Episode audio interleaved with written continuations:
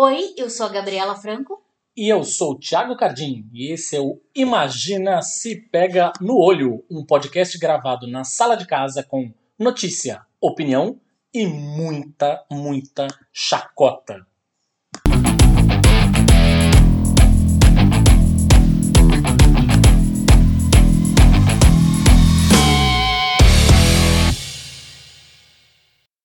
Bom dia, boa tarde, boa noite para você, ouvinte fiel do Imagina Se Pega no Olho. Dessa vez eu acertei, porque a gente tinha feito, gravado uma cabeça aqui que eu tinha falado o nome completamente errado.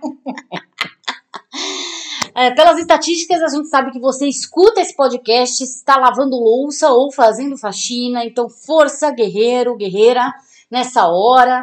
Né? Se tem uma coisa que não acabou na pandemia, foi a louça e a sujeira na casa. Né? A louça, ela cresce em, em Proporções progressão aritmética. Exatamente. E a gente começa o nosso giro de notícias relembrando um assunto que não dá para deixar de comentar. Ele aconteceu nos Estados Unidos, mas ele acontece aqui no Brasil todos os dias, né? A gente não, não deixa de dar notícias péssimas sobre isso. A cidade de Kenosha, Wisconsin, foi um dos muitos palcos de levantes contra a violência policial nos Estados Unidos em 25 de agosto de 2020. Depois da morte brutal de George Floyd em maio daquele ano, outro homem negro, Jacob Blake, havia sido vítima de uma abordagem violenta da polícia no país. Esses episódios alimentaram o movimento Black Lives Matter, que promoveu protestos, na maioria pacíficos, por diversos estados norte-americanos. Mas, apesar de ter começado sem sobressaltos, as manifestações em Kenosha terminaram em tragédia. Kyle Ritterhouse, de 17 anos, decidiu ir até a cidade acompanhado de um amigo para confrontar os manifestantes. Ele saiu de Antioch, Illinois, e dirigiu sua SUV por 35 quilômetros até o município vizinho, portando um rifle AR-15 semiautomático. Ele era um apoiador declarado do Blue Lives Matter, que defende assuntos policiais frente aos questionamentos de abordagens violentas. O jovem, que como você já deve imaginar é branco, atirou em três homens naquela tarde de agosto, matando ativistas Joseph Rosenbaum, Anthony Huber e ferindo o paramédico Gay Crosscout.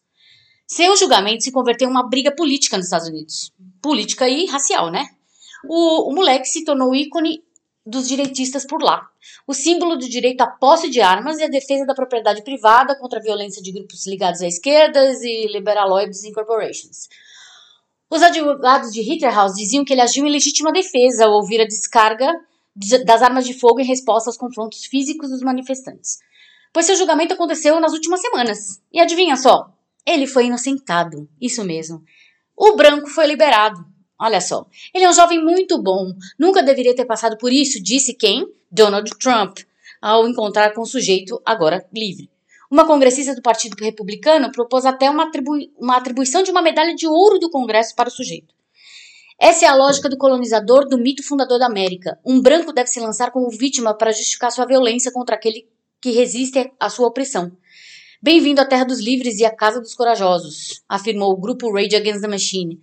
E a gente completa: um, se o moleque fosse preto, estava condenado à prisão perpétua, ou talvez sua sentença de morte tivesse sido executada na rua mesmo, por um branco que, se, que acha que é júri, juiz e executor. Agora quer ver só como é que as coisas estão absolutamente interligadas, tanto lá quanto cá? Moradores retiraram oito corpos de uma área de mangue em São Gonçalo, no Rio, após uma operação policial. Os corpos foram encontrados na manhã da última segunda-feira por moradores em uma área de mangue do complexo do Salgueiro, na região metropolitana do Rio de Janeiro. Segundo eles, houve uma chacina e há sinais de tortura nas vítimas. No domingo anterior, uma operação foi realizada no local após a morte de um sargento da Polícia Militar durante um patrulhamento. Portanto, basicamente, você está entendendo aqui, uma vingança. operação de vingança, certo? O porta-voz da Polícia Militar disse que a ação do Batalhão de Operações de, o Batalhão de Operações Policiais Especiais, o popular BOP, né? Aquele do filme Tropa de Elite, caso você não esteja ligando o nome à pessoa, foi uma intervenção para, abre aspas, estabilizar a região, fecha aspas, e acabou sendo, abre aspas novamente, bem sucedida, fecha aspas. Exato, porque aí quando você mata todo mundo, né, não tem mais problema nenhum. Faz aí uma, faz aí uma, aí você fica aí tentando fazer a conexão entre as coisas, entre essa primeira notícia que a Gabi deu e essa que eu tô dando agora, Tenta imaginar a cor da maior parte das pessoas que morreram nessa, nesse complexo do Salgueiro. Pois é. Enquanto isso, a gente comemora o mínimo de notícia boa que temos. Na última segunda, Bolsonaro sancionou a Lei Mariana Ferrer, que protege vítimas de constrangimento em audiências de crimes contra a dignidade sexual. O projeto obriga juízes, promotores e advogados a zelar pela integridade física e psicológica tanto da vítima quanto de testemunhas. Caso contrário, poderão responder civil, penal e administrativamente. O texto também prevê que não serão permitidos usos de linguagem informal ou exibição de material que ofenda vítimas ou testemunhas. Essa lei não é uma lei para Mariana, é uma lei importante para que os protagonistas do mundo jurídico saibam que audiências são instrumentos judiciais e que precisam ser encaradas como tais, disse a Marie Claire Júlio César F. de Fonseca, que defendeu a Mari. Para nós, a sanção foi muito positiva. A lei não tem efeito retroativo, mas terá efeito educativo completa. A proposta também altera o Código Penal para aumentar a, pena do crime de coação no, curso do processo, que atualmente é, um dos quatro, é, é de 1 um a 4 anos de reclusão e multa. A propositura tem por finalidade reprimir a vitimização secundária, qual seja a violência psicológica no decorrer do procedimento de apuração e julgamento, considerando que a vítima já teria sofrido com a agressão pela qual o processo está sendo movido, disse o Palácio do Planalto. Para quem não se lembra, o julgamento da Mari Ferrer, que foi feito é, via é, online, né, que foi, foi online, online, é, online, foi extremamente violento contra ela, onde eles apresentaram é, é, ditas provas de que ela, ela pediu para ser estuprada, praticamente. Ela foi totalmente é, é, é, vilanizada, ela foi degradada, ela foi, foi um horror, foi um show de horror. Já não bastasse todo o nervoso que a menina passou, todos esses anos de reclusão, de de, de lesão psicológica que essa, que essa menina tá passando, de angústia psicológica que ela, que ela tá passando. Ela ainda passou, o cara venceu o processo, na verdade, o estuprador foi, foi, sim, foi sim. retirada a, a, a sentença dele, que eu continuo chamando ele de estuprador, porque é estuprador mesmo, né? É rico, deve ter comprado metade do, da defesa dele lá, não sabemos, enfim. É, mas a gente sabe que, que, ele foi, que ele foi estuprador, porque uma mulher não inventa uma coisa dessas e passa por um constrangimento destes. Por sabe qual motivo? Exatamente, por qualquer motivo que seja. Não é possível, não é possível que uma mulher invente uma coisa dessa, tá? Para passar pelo que ela passou. E aí eles criaram essa lei, porque o que os promotores fizeram foi uma coisa absurda, absurda. Eu fiquei com tanta raiva, eu fiquei com dor de estômago naquele dia, quando eu vi uh, uh, os vídeos do processo dela. Com dor de estômago. para você ver que uma mulher, ela não é, ela é sempre culpada, né? Ela sempre é dita culpada, não importa o que aconteça, não importa as provas que ela apresente, não importa. É, até no julgamento, ela, ela, ela que, que era vítima, foi tratada como culpada. Então, essa lei vem em boa hora, infelizmente não é retroativo, porque senão, né, teriam milênios aí para ser, hum. serem é, revistos. revistos, mas vamos ver se daqui para frente alguma coisa melhora. E sabe quem entrou no modo leão da montanha?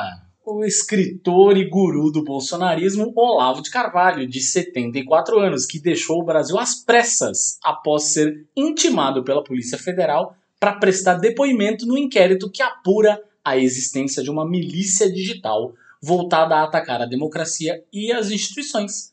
Sua defesa informou aos investigadores que o filósofo, filósofo muito entre aspas, filósofo aqui, tá, caralho, filósofo. Pois é. Ainda estava em tratamento de saúde. Ele veio ao Brasil, lembrem-se, no início de julho, para dar continuidade aos trabalhos iniciados, aos, aos cuidados né, que vinham sendo iniciados nos Estados Unidos, onde ele mora. Claro, ele estava com uma dívida fodida lá nos Estados Unidos, o, o, sistema de saúde lá é basicamente todo pago, então ele, como brasileiro, veio para cá para ser tratado com toda a pompa e circunstância pela, pela, pelo SUS. Pelo SUS e pelo séquito de seguidores dele aqui, basicamente, que custeia a existência dele, enfim. Dias depois dessa intimação, no entanto, o Olavo saiu rapidamente do Brasil e gravou um vídeo da casa dele lá nos Estados Unidos, quando ele chegou lá, no qual informou ter retornado de uma forma repentina. Eu estava no hospital e me ofereceram um voo repentino para sair dali a 15 minutos. Eu não ia perder essa oportunidade, disse ele num vídeo gravado já quando ele já estava lá nos Estados Unidos, né? Rolou um papo de que ele tinha saído do Brasil via voo da Força Aérea Brasileira, da FAB, mas a instituição nega, ah, é sim. claro. O portal Metrópolis, no entanto, revelou que a fuga envolveu uma operação com um longo trecho de viagem de carro até o Paraguai, de onde ele pegou então um voo para os Estados Unidos. O mais engraçado é que ele é tão machão nas redes sociais, ele tá sempre gritando, tá sempre cheio de bravata, mas aí mais uma vez o Olavão enfia o rabinho entre as pernas e foge de mansinho pela porta dos fundos. É bem sintomático de tudo que representa o bolsonarismo. Exatamente. Mas o Bolsonaro não perde tempo e já está construindo seus novos ícones. Na última segunda, Bolsonaro levou o jogador de vôlei, quem? Aquele mesmo. Maurício Souza, aquele mesmo dos comentários homofóbicos sobre o filho bissexual do Superman, para uma conversa que costuma ter com apoiadores na entrada do Palácio da Alvorada. Né? Claro, levou tipo uma pessoa lá que apoia ele, que tem grande é, influência nas redes sociais, né? Para fazer uma, um barulho aí. Eles chegaram mesmo no mesmo carro e algumas pessoas aproveitaram para tirar foto com os dois. Alguém conhece esse cara aqui? perguntou o Bolsonaro quando o Maurício abriu a porta e saiu do carro. Vou ensinar o Maurício a jogar vôlei, porque ele tá meio devagar. Ai, Deus. Acrescentou o presidente. O que eles estavam fazendo juntos? Ah, meus amigos, aquele papo de que o jogador vai virar político em 2022 não deve estar longe da realidade assim. Pois é. E enquanto isso, nos bastidores, fora dos showzinhos particulares para os apoiadores gritarem mito, o grupo de elite do Bolsonaro segue nas, nas sombras, não é? Manipulando bases e leis, fazendo um xadrez para dominar sem, percebido, sem ser percebido. Se liga só. A CCJ, que é a Comissão de Constituição e Justiça da Câmara dos Deputados, aprovou na última terça, dia 23, uma PEC, que a gente já explicou aqui, que, né, que é uma proposta de emenda à Constituição, que reduz a idade de aposentadoria dos ministros do STF de 75 para 70 anos. Qual é a importância disso? Calma que a gente explica. Se o texto for aprovado como ele está pelo plenário da Câmara e do Senado, os ministros Ricardo Lewandowski e Rosa Weber, que hoje têm ambos 73 anos, teriam que se aposentar. E caso isso ocorra até o fim de 2022, o Bolsonaro pode indicar mais dois integrantes da confiança dele para a corte. Ou porque, seja, porque ele vai ter três integrantes da confiança dele Exatamente, porque o Lewandowski e a Rosa Weber estão sendo entrave para ele, estão sendo uma pedra no sapato. Então o que, que ele falou? Vamos arranjar um jeito de tirar esses dois daí, de uma, uma Pelo forma. menos dois. É. Pelo menos dois. Pela lei, vou tentar usar hum. a lei, né? É que eu não consigo usar outras coisas ainda, eu vou tentar usar a lei. A decisão da CCJ desta última terça ocorre justamente duas semanas depois do STF proibir o pagamento das emendas de relator, de relator, como a gente já falou aqui, a deputados e senadores, que eram aqueles recursos, só relembrando, manejados por governistas com apoio do Palácio do Planalto às vésperas de votações importantes para o executivo. Ué, engraçado. Ai, Me gente. parece uma coincidência, né? Ai, Estranho. Gente, eu fico tão mal de ler isso, porque é assim, que, e aí? Não vai acontecer nada? Não vai acontecer porra nenhuma. A gente lê essas notícias e não vai não dá nada. Antes eu só, só avisa as pessoas: olha, você tá sendo roubado, tá? Dá uns tapinhas nas costas e fala assim: ah, vai se fuder mais um pouquinho aí. Mais um ano de, de, de, de pau no cu aí, com, né? De, de, com prego na, na tua bunda. E pode aí nada vai acontecer. Pode a, a, gente tem duas opções, na verdade. Ou pode ser, imagina se pega na urna e esperar até 2022, ou pode ser, imagina se pega fogo no carro a partir de agora. As pessoas saírem na rua e. Muito. Mas podia enfim. muito, podia muito. Por favor, gente, vamos fazer alguma coisa? Podem contar comigo. Do nosso lado, vamos retornar o mantra aqui de que a vacina traz esperança. A gente começa a ver luz no fim do túnel. Mas calma. Não acelera do 8 para 800, porque a pandemia não acabou. O uso de máscaras contra a Covid-19 deixará de ser obrigatório em ambientes ao ar livre no estado de São Paulo a partir de 11 de dezembro, anunciou nesta quarta-feira o governador João Doriano do PSDB. A decisão ocorre diante da redução do índice de internações relacionadas ao coronavírus e no momento em que o estado atinge 74,5% da população acima de 12 anos com esquema vacinal completo contra a doença. Mas preocupa especialistas que apontam para um aumento das restrições em países na Europa. Sim, a máscara continuará sendo exigida em locais fechados, no transporte público, incluindo terminais de ônibus, estações de trem, metrô e céu, a céu aberto. Para Lorena Barberi, professora de, da USP e coordenadora científica do Rede de Pesquisa Solidária, que monitora os dados de Covid-19 no Brasil, o anúncio é preocupante e confunde a população sobre os cuidados que ainda precisam ser tomados na atual situação da pandemia. Quando falamos de locais abertos, não estamos falando de parques, em que é possível manter dois metros de distanciamento, e sim de uma metrópole, de locais com aglomeração e entre e sai de pessoas, o que vai ser muito difícil de fazer esse controle. né? Então, assim, a gente tá falando da rua, por exemplo, né? Que você passa do lado de pessoas. E se uma pessoa com Covid tosse do seu lado, você tá sem máscara, já era, amigo. Já era, você pega Covid. Não, e fora o seguinte, né? Ah, é o ar, ao ar livre, beleza. Então a gente significa, por exemplo, que tá Barzinho, tranquilaço a é. gente ir, por exemplo, num mega show ao ar livre lotado, todo mundo um grudado, Grudado no absolutamente outro, exatamente. Ou seja, o pau que bate em Chico, bate em Francisco. A, a lei vale para todo, vale para todas as situações? Gente, não, né? Enfim, Exato. Você vai ficar num show onde você fica menos de 30 centímetros de uma pessoa? Que isso, gente? Não dá. Lembramos que o número de mortes por Covid em São Paulo voltou a aumentar. Não se dá muita atenção porque se trata de uma alta na casa de 60 vítimas por dia, para a casa de 70. Desde o fim de outubro. Parou de, é, é, parou de ficar pior, digamos, né? Fica em. não, Agora. parou, ao contrário, parou de despiorar. Des- É, é um parou de verbo... despiorar. É. Fica agora, ah, fica agora ainda mais evidente a ficção do dia da morte zero, ladeada faz mais de duas semanas. Era bobagem propagandística, precipitada, um erro estatístico e uma interpretação errada dos registros administrativos. O número de mortes em São Paulo ainda era de 300 por dia no final de julho, havia sido de 800 por dia em abril. Entende-se, portanto, que, pouca gente, que pouca gente presta atenção ao problema recente, ainda mais porque faz tempo a saturação com, com o assunto e porque a vacina dá uma sensação maior de segurança, mas entende-se também o motivo de um, de um a cada nove municípios paulistas terem cancelado também o carnaval de rua de 2022. A pandemia não acabou, gente. Ainda tem gente pegando Covid. Tá? Lembrando que as crianças abaixo de 12 anos não foram vacinadas Pois é, gente. também. Elas podem pegar, elas podem transmitir. Elas têm um. A Elas gente tem que parar de tratar os casos, por exemplo, por exemplo, só estou falando dando um exemplo, os casos de crianças que são infectados com Covid como se fossem exceções. Não são exceções, gente. Não são exceções. No meu caso, por exemplo, eu conheço no mínimo dois casos de pais que sofreram o diabo com crianças. Crianças, crianças, eu tô falando. Não tô falando velhinho, sabe? Aquela coisa que naturalmente se associava ao Covid lá no começo, da, da, da- da- quando a doença estava no auge. Ah, o velhinho com problema respiratório, caralho. Não, gente, criança, 10 anos de idade, lá, a- tuba, entubada, tá? Com Covid. E eu tenho, inclusive, um caso de um amigo super próximo que perdeu o filho. O filho morreu de Covid. Ou seja, ele teve que enterrar o próprio filho. Gente, o quão triste é essa porra. Sacou? Então, gente. O Lembrando ponto- que- A gente, esse negócio do carnaval, aliás, é uma questão bem mais complexa. A gente vai abordar isso num programa especial. Deve ser o nosso último programa do ano.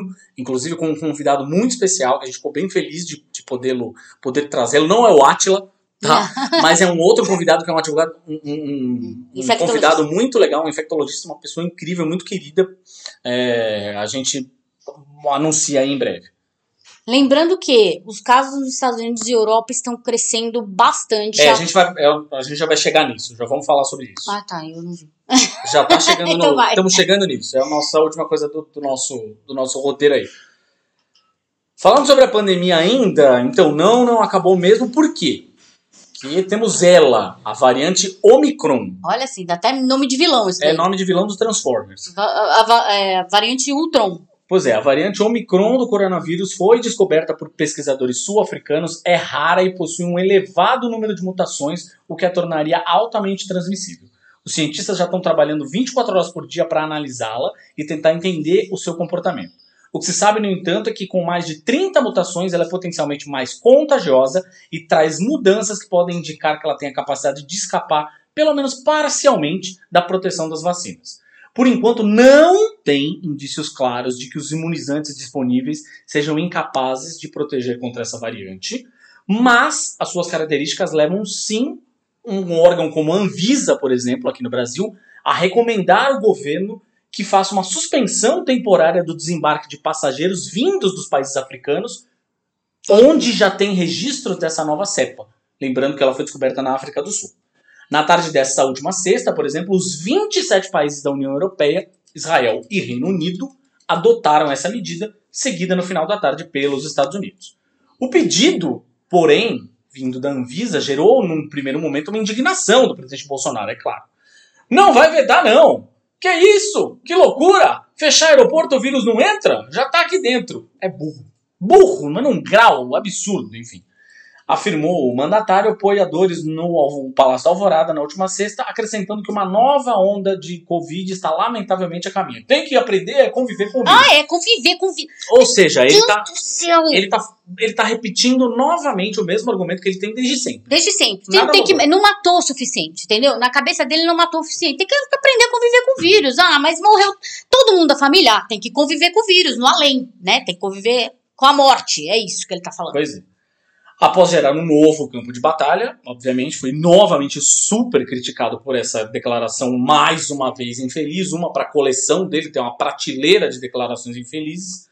O governo parece ter voltado atrás. O ministro da Casa Civil, Ciro Nogueira, afirmou em seu Twitter à noite, depois do- do- da declaração do Bolsonaro, que o nosso país vai restringir passageiros vindos da África do Sul, Botsuana, Eswatini, Lesoto, Namíbia e Zimbábue, onde há registros da nova cepa. De acordo com ele, a portaria será publicada nesse sábado e deverá vigorar nesse sábado dia anterior à gravação, nós estamos gravando no domingo, né? E deverá vigorar a partir de segunda-feira. Só um detalhe importante: não adianta só é, Barrar. barrar passageiros vindos da, Da África. África, Tem que barrar vindo da Europa também, tá? Exatamente. Olha só, enquanto Detalhe. isso na Europa, após uma queda de uma estabilização de casos e mortes de Covid entre abril e setembro, a Europa, o quê? Começou a haver um novo aumento a partir de outubro. Em novembro, essas estatísticas, explodiram e confirmaram uma nova onda de pandemia por lá. Isso tem a ver com o quê? Com uma série de fatores, como a circulação de variantes mais transmissíveis, como é o caso Delta, e a resistência às vacinas, por esse bando de europeu pau no cu, né, por parte da população de alguns países. Alguns avaliam que também houve uma liberação prematura das restrições. Olha só, né? Abriu tudo, foi a galera saiu lambendo corrimão, fazendo show, e o cara lá quatro, que é exatamente o que o Brasil está fazendo agora. Assim, a gente não aprende. Aconteceu o ano passado, aconteceu aquela, aquela explosão na Itália, todo mundo falando, olha, isso não sei o que, não sei o que, não sei o que, lá. Antes, um mês depois aconteceu exatamente a mesma coisa no Brasil, porque veio todo mundo que estava lá na Itália pra cá. É, e no fim das contas, assim, tem uma questão, claro. Então, essa é uma questão que a gente vai discutir no nosso programa aqui, mas no nosso programa final aqui do ano, mas claro que a situação tem uma ligeira diferença aqui no Brasil, é óbvio, porque estamos falando de um, Brasil, de um país que tem uma taxa de vacinação muito maior Sim. do que os países da Europa, Mas evidentemente. mesmo assim, são novas cepas, a gente não sabe se são resistentes à vacinação. Esse é o grande ponto. Então é isso. Então, é- aí, uma liberação prematura das restrições e especialmente o quê? Abandono de máscaras. Exatamente o que o Dória está querendo fazer aqui em São Paulo. Vale notar que a situação varia bastante de país para país. Nas nações com a campanha de vacinação mais avançada, caso Portugal e Dinamarca, a taxa de mortalidade das últimas semanas segue bem baixa em comparação com os locais onde a cobertura segue muito baixa, como Bulgária e Romênia.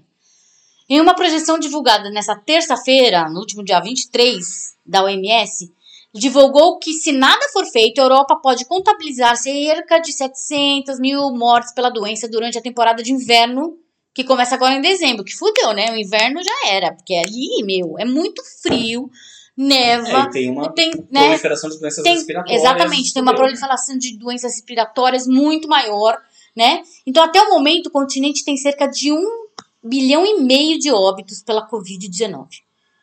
A Áustria entra no quadro de lockdown e passa a multar quem se recusa a tomar vacina contra a Covid-19. Com uma das taxas de vacinação mais baixas da Europa, a Áustria, hein, gente?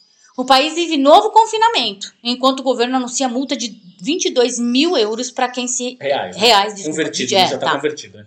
22 mil reais para quem se recusar a tomar imunizante contra o coronavírus. Olha isso. 22 mil reais. Pra- é, é, pro- os protestantes, né, que, quem, quem não quer tomar vacinas, foram às ruas no último fim de semana contra as medidas, muitos deles pertencentes ao grupo de quê? Adivinha? Extrema direita, segundo a Deutsche Welle. A partir de quarta-feira, 1 de dezembro, Portugal entrará em situação de calamidade e passará a adotar uma série de restrições. O uso de máscara será obrigatório em lugares, lugares fechados. O acesso a restaurantes, hotéis, academias e eventos em locais marcados exigi- exigirá a apresentação de certi- certificado de vacinação e as visitas a asilos, hospitais somente autorizadas com um teste PCR negativo. O governo também encorajou o trabalho remoto. A República Tcheca, por sua vez, decretou ontem estado de emergência por 30 dias e fechou os mer- mercados natalinos. Os hospitais do leste do país operam um limite de capacidade e começam a transferir pacientes. A França anunciou uma campanha de dose extra de vacinação para todos os maiores de 18 anos e passou a obrigar máscaras em qualquer lugar público. Os testes negativos para a Covid-19 terão validade de no máximo 24 horas ao invés de 3 dias. Ou seja, tá começando tudo de novo. Presta Tá? atenção, gente. Tá começando tudo de novo na Europa, gente. Tá prevê uma quarta onda aí. A questão é, agora vai ser final de ano, tem muito parente de brasileiro que mora fora. Vai vir pra cá pras festas, vai se reunir com família. Gente, pelo amor de Deus. Se não cuida, dá. gente. Se cuida, pelo amor de Deus, se cuida, gente. É Só isso. isso que a gente pede. A gente, falando desse jeito, a gente se sente até meio alienígena. E aí é por isso que a gente vai introduzir o nosso assunto da semana. Agora, bicho, imagina comigo se pega no olho. Muito bem, começamos aqui mais uma gravação. Agora nós estamos fazendo uma gravação diferente, né? Ou seja, pela primeira vez eu me rendi aqui ao- aos apelos, ao apelo de um dos nossos entrevistados de hoje, vejam só, mas também aos apelos do Léo, que é nosso amigo de sempre, é parte, na verdade eu acho que é até injusto dizer que ele é nosso amigo, Léo é parte da família, né?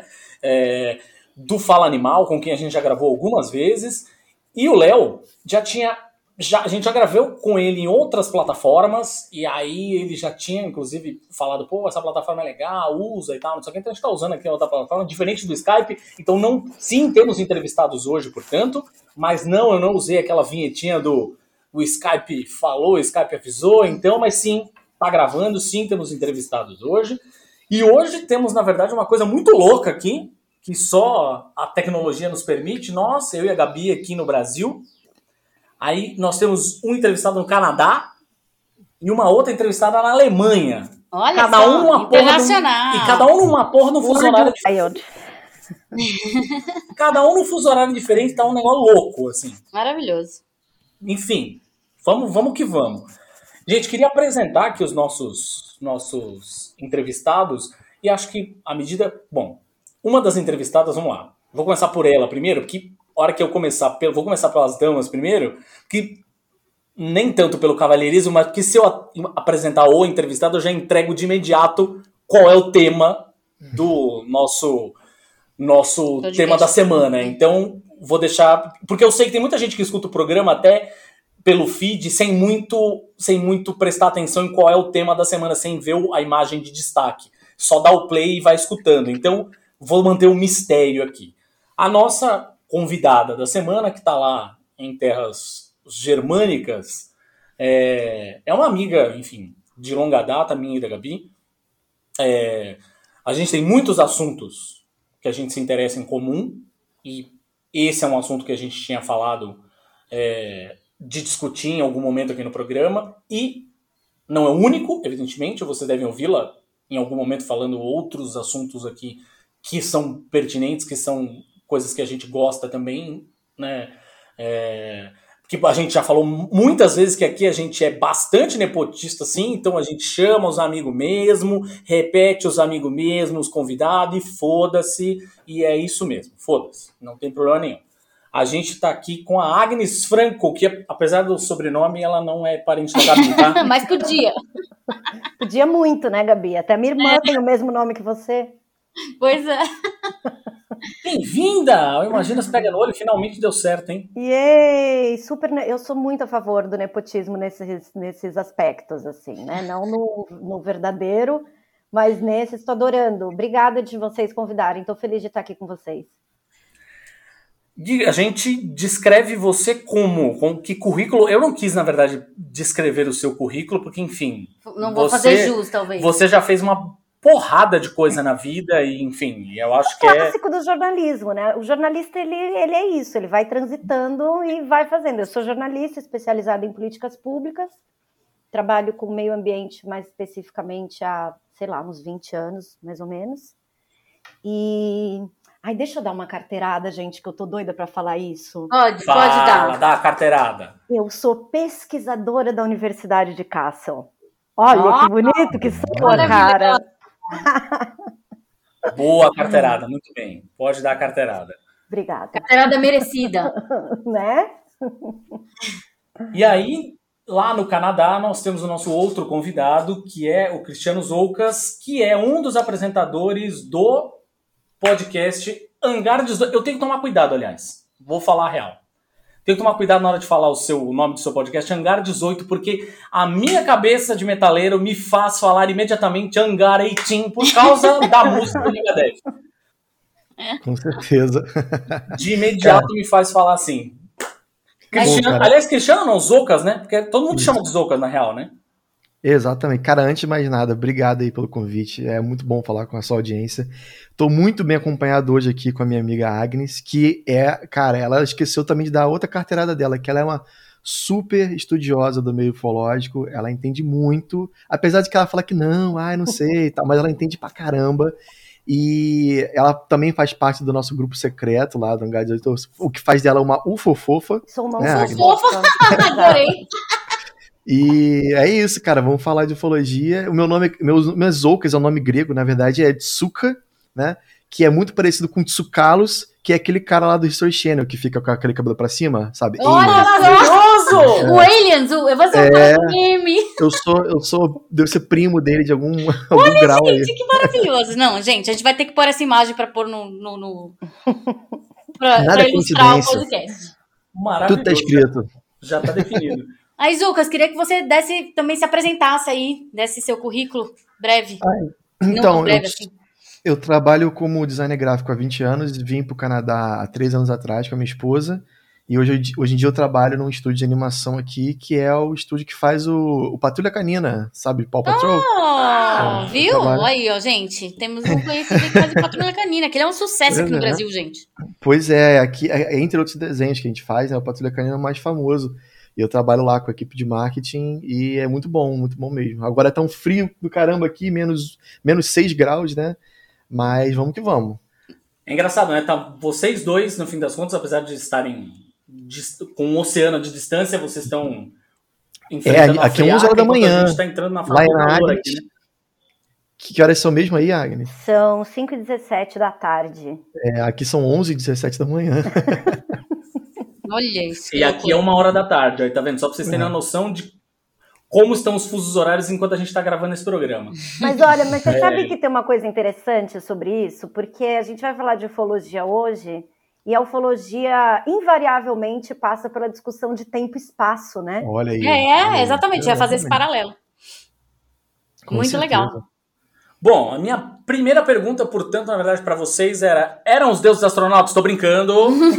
É, A gente teve um. O nosso primeiro podcast do ano, desse ano agora, foi justamente sobre astrologia.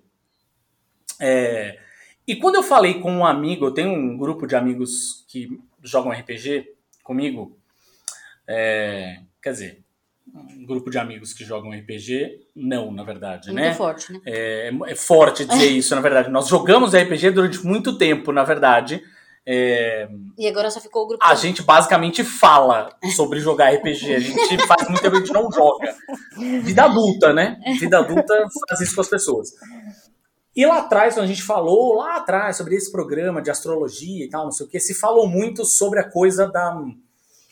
é, eles, eles, muitos deles, na verdade, no programa são, no, no grupo, são audiência cativa aqui do programa. É, e eles estavam falando sobre esse programa de astrologia e tal, falando, putz, pseudociência, o caralho, não sei o que, pororó. E um deles, em um determinado, determinado momento, tava falando, ah, tem várias pseudociências no mundo, tipo, sei lá, ufologia. e eu fiquei com isso na cabeça. E aí, toca pra novembro, isso foi em janeiro, gente, tá? Toca pra novembro, estamos aqui gravando esse programa agora, final de novembro, quase dezembro já. É, e estamos aqui falando agora sobre ufologia. E aí eu cheguei a comentar, inclusive, em outro grupo com um amigo meu que íamos gravar este programa. E ele também se referiu à ufologia como sendo uma pseudociência, entre aspas. E aí eu conectei as coisas. Falei, peraí. Peraí, onde foi que eu escutei isso? Alguém se referindo à ufologia como pseudociência. Aí eu lembrei do, do outro grupo no começo do ano falando, caralho, comparar a ufologia com a astrologia. Então, quero trazer isso como primeira pergunta aqui, gente. O que é ufologia e em que caixinha que a gente coloca a ufologia? Poxa, caramba, é compli... eu vou te falar que hoje em dia eu acho que nem é chega nem chega a ser pseudo. Ele não é nada, né? Porque tipo é um conjunto de conhecimentos de diversas áreas que você tem que ter, né? É, você não consegue encaixar tudo e falar que é, que dali é uma coisa só. Porque, pensa só, imagina se a gente descobre um alienígena, pega assim, desce na Casa Branca um alienígena dentro de um disco voador. O cara, os caras que vão, vão estudar esse, esse extraterrestre vai ter que ser um biólogo, vai ter que ser um, um cara, hum. tipo, de engenharia para ir pegar o, o, disco, física, vai ser tu, todos os conhecimentos gerais, né? É, então, assim, por enquanto, como a gente não, não tem é, a prova definitiva, não tem o, o disco descendo na Casa Branca, a gente, alguns caras se reuniram e falando assim, pô, vamos estudar esse troço aqui, esse fenômeno aqui que a gente não consegue, não consegue saber exatamente o que é. E aí, aí você vê, geralmente tem uns, tem uns caras que entendem um pouco de física, tem um cara que entende um pouco de astronomia, né? Vai ter cara que, por exemplo, não tem marca no solo, vai ter um cara que é, de, sei lá, que trabalha geólogo. com, um geólogo, né? Então, é, de, depende muito do que, que se trata, do que, que é o fenômeno, primeiro, né? Concorda, Agnes? Eu concordo, mas tem uma coisa que eu acho que é importante a gente colocar. Isso é tratado com, como pseudociência. Bom, aí a gente tem que até ir na base, né? A ciência cartesiana. Então, ela vem de um, de um método de pensamento filosófico do Descartes. E o que, que, ele fazia? Ele propôs esse método que separa tudo em caixinha, como vocês já disseram. É, e uma das premissas do método científico é você observar e você reproduzir para você aferir. Uhum. Na ufologia isso não é possível em muitas ocasiões, né? Sim. Mas existem casos que talvez seja, como por exemplo quando a gente observa estudos da, de, de diversos profissionais da área de psiquiatria e psicologia é, que fazem, por exemplo, regressão hipnótica com alguns uhum. contatados e abduzidos que aí entra dentro da área científica, especificamente, é, isso, e o nome científico disso, dentro da psicologia, é fenômenos anômalos, e aí você vai poder fazer uma ferição de método.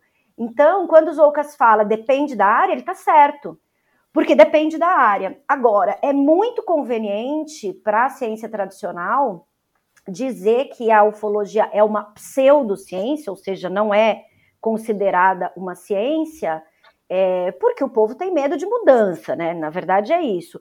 Agora, penso eu que tudo aquilo que é estudado pela academia é ciência. A ufologia é estudada pela academia, por exemplo, dentro das ciências sociais, dentro da psicologia. Então, não sei, eu acho que eu tô com os oucas. Eu acho que não dá mais uhum. para tratar a ufologia como pseudociência, não. Pois é, é muito maior que isso, é. né? Você vê, por exemplo, nessas pesquisas de exoplanetas, de certa forma você está pesquisando vida é, extraterrestre, né? Mas não se chama ufologia, né?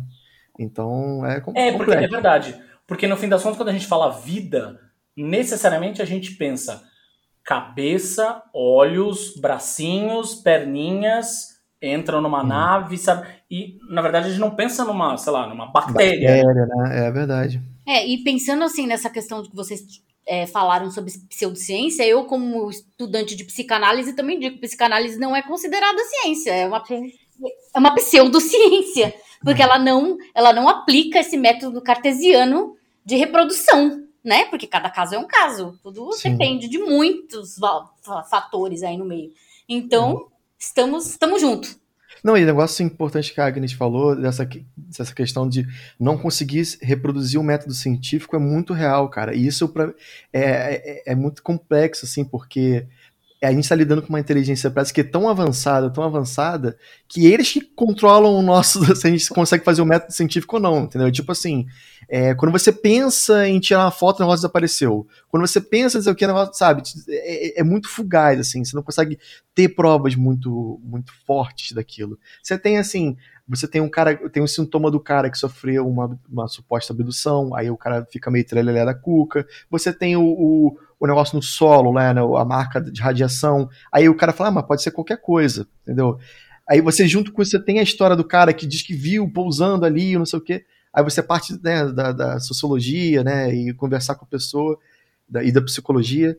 Então é, é, muito difícil você ter a prova assim real. Você não tem o que nem o, o Neil deGrasse Tyson ele fala assim, pô, a gente precisa de um, de um objeto, do telefone celular do ET, para dizer que, olha, aqui é a prova. Nossa, é. a, gente não, a gente não tem porque a gente não consegue, porque parece muito para mim que a gente tá.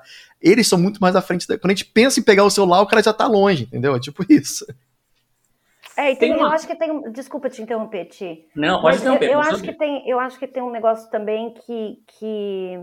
Essa história da negação, né? Então a gente tem, por exemplo, alguns objetos que já foram, enfim, estudados, objetos que é alegado que podem ser uhum. é, fragmentos de, de acidentes com naves alienígenas e objetos que foram retirados de pessoas é, que narram ter sido abduzidas e tal.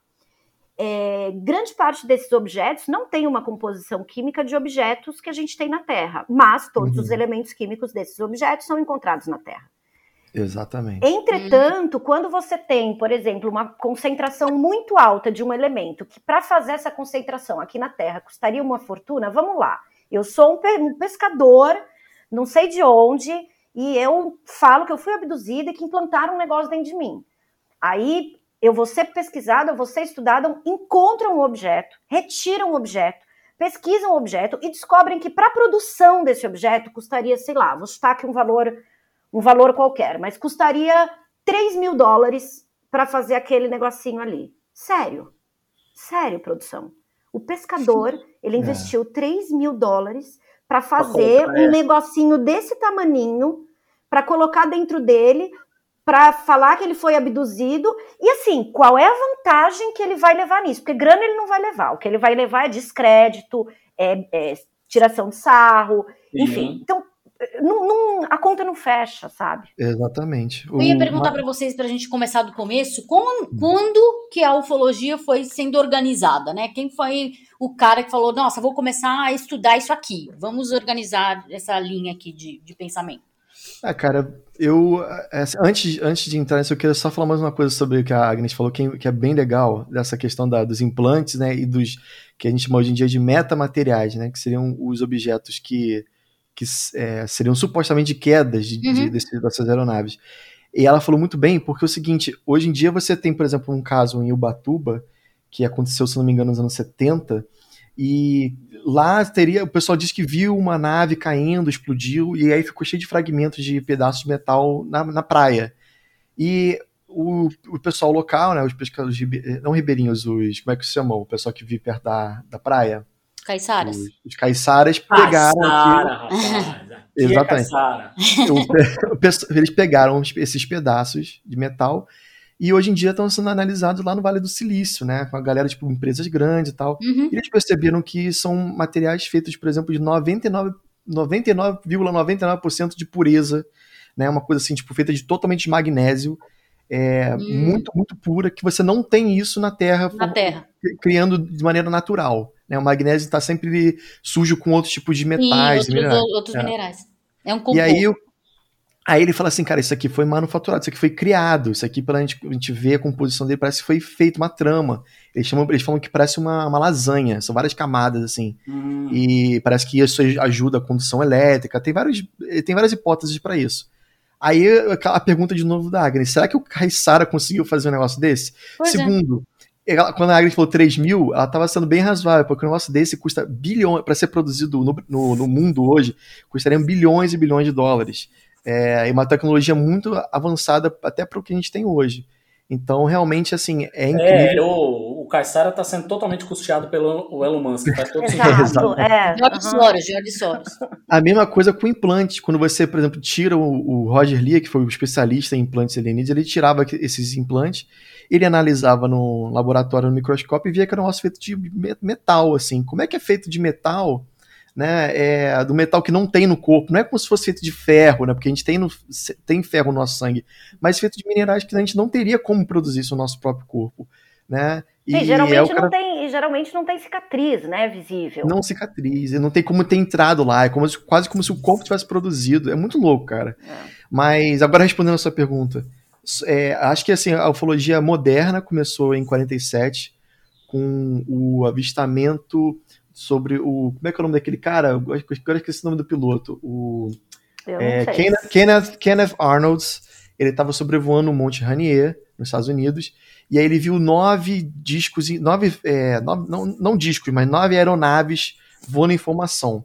E aí ele foi falar para o jornal local que ele, é, o que ele viu pareciam ser é, objetos que voavam no céu, quase como se fosse é, pratos jogados sobre a superfície de um lago Hum, que fica tipo um disco pulando assim em cima da água.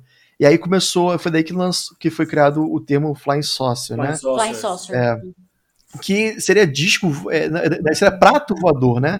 Em todas as Sim. línguas se fala prato, né? Platilhos volantes, né? É, enfim, todas os, os- as outras línguas. Mas no Brasil vi- virou disco. Mas depois daí começou a, a, essa era moderna, né? do- dos disco voadores. E logo em seguida, tipo, muito pouco em seguida, teve o, o lance lá de Roswell, né? Onde te- caiu, é, teria caído supostamente essa nave. E aí os jornais locais falaram que o exército falou que era realmente um disco voador, mas logo em seguida eles mudaram. Falaram, não, não, esquece isso, na verdade foi outra coisa, foi um, um balão meteorológico. Meio Casal de anão. assim, Casal de anão. Não, Nossa. piada interna, depois a gente explica. E aí, e aí, justamente começou a se criar, já nesse, logo no comecinho começou a se pensar nessa coisa de teoria de conspiração, por que, que o exército está tentando esconder e tal. Mas foi exatamente no momento ali da, do, do Blue Book, com o Alan Hynek, onde ele pegou e falou assim, gente, tem alguma coisa aqui acontecendo que a gente não sabe explicar, vamos começar a catalogar e vou começar a estudar esses fenômenos, né, que as pessoas estão falando que estão vendo coisa no céu aí, que não é nem Vênus, não é Lua, não é estrela, não é, não é avião, não é helicóptero, o que, que pode ser, né? E aí foi justamente aí nos anos 50, 60, e depois ele continuou, na verdade, ele, depois que acabou o estudo do Blue Book, que, eles, eh, que o exército americano fechou, né, e falou assim, gente, não tem nada demais, negócio de, de, de fenômeno Esquece essa história. aí, esquece isso aí, não, não, não, traz, não vai trazer nada de é, bom nem mal pra gente, então fecha. O Alan Hynek continuou estudando por conta própria, né, e ele estudou milhares e milhares de casos, Muitos ele, ele conseguiu ter uma conclusão, realmente a pessoa viu uma, uma coisa que ela achou que fosse, mas não era. Mas teve muitos outros que ele falou: é, isso aqui realmente não faz sentido, não tem como eu dizer que é uma coisa ou outra. Sim, né? pode surgir, É. né? No meio disso tem coisas verdadeiras e tem gente que tá viajando Sim. realmente. Vai ter gás de pântano, vai ter gente que vai confundir Vênus, vai ter gente que vai, vai ver um avião de distância, vai achar que. Mas ao mesmo agora tempo com o drone alguns. dificultou bem a nossa vida, né? Dificultou bem. É. né? Nossa, Dificultou imagina. bem. Nossa, verdade, gente. Caralho. Não, é, não é, é dificílimo, porque você tem drones super tecnológicos é, que, para um Bacurau. desavisado, pode parecer mesmo uma coisa alienígena. É. A cena do Bacurau, pode crer. É. Total. Dependendo da localidade, as pessoas não conhecem. é, elas sabem o que, que existe drone, mas elas não estão acostumadas com a visão do drone, o barulho que ele faz. Então, às vezes, eu recebo relatos de pessoas: ah, tô vendo um negócio assim, faz um barulho de zumbido, nananã. E aí você vai ver a filmagem, é claramente um drone, entendeu? É, eu sei que, por exemplo, tem algumas cidades do interior que não estão acostumadas nem com balão. E às vezes eu vejo vídeo de balão e as pessoas achando que é outra coisa. Não, na entendeu? verdade, o balão é isso. clássico, né? Porque tem uma coisa na ufologia, e isso ajuda muito a descredibilizar quem pesquisa seriamente. Aí é bom dizer aqui que nem eu nem Zouca somos ufólogos. Ah, né? sim, é, claro. É, existem as pessoas dedicadas a essas pesquisas em campo e etc. Mas é, a história do balão a gente brinca muito porque tem um grupo de fiéis da ufologia. Uma coisa somos, e aí eu vou me colocar junto com os ufólogos, assim, né? Somos nós que buscamos respostas. A gente não quer provar que aquele vídeo é um vídeo de uma nave alienígena. É, o exatamente. contrário. A gente quer ter certeza de que aquele vídeo não é um balão, não é um drone, não é um satélite. Então a gente vai por eliminação, vai eliminando. vai Eliminação. eliminando. Agora tem uma galera que é a galera da fé. A pessoa ela quer acreditar que aquilo ali é um- uma outra coisa, e ai Nossa. de você se disser que não é, entendeu? É, Hum. eu, eu, até pouco tempo atrás, é, fui administradora do, do IB, né? O IB Ufologia Integral Brasil, que é um grupo bem legal, inclusive sigam lá, gente, no Instagram, arroba Ufologia Integral Brasil. É, e assim, diversas vezes acontece da pessoa mandar alguma coisa pra gente, a gente não tá ali para analisar, é claro, mas olha, fulano, isso aí que você viu, um vídeo, ou uma foto, ou uma experiência, ó, parece que não é.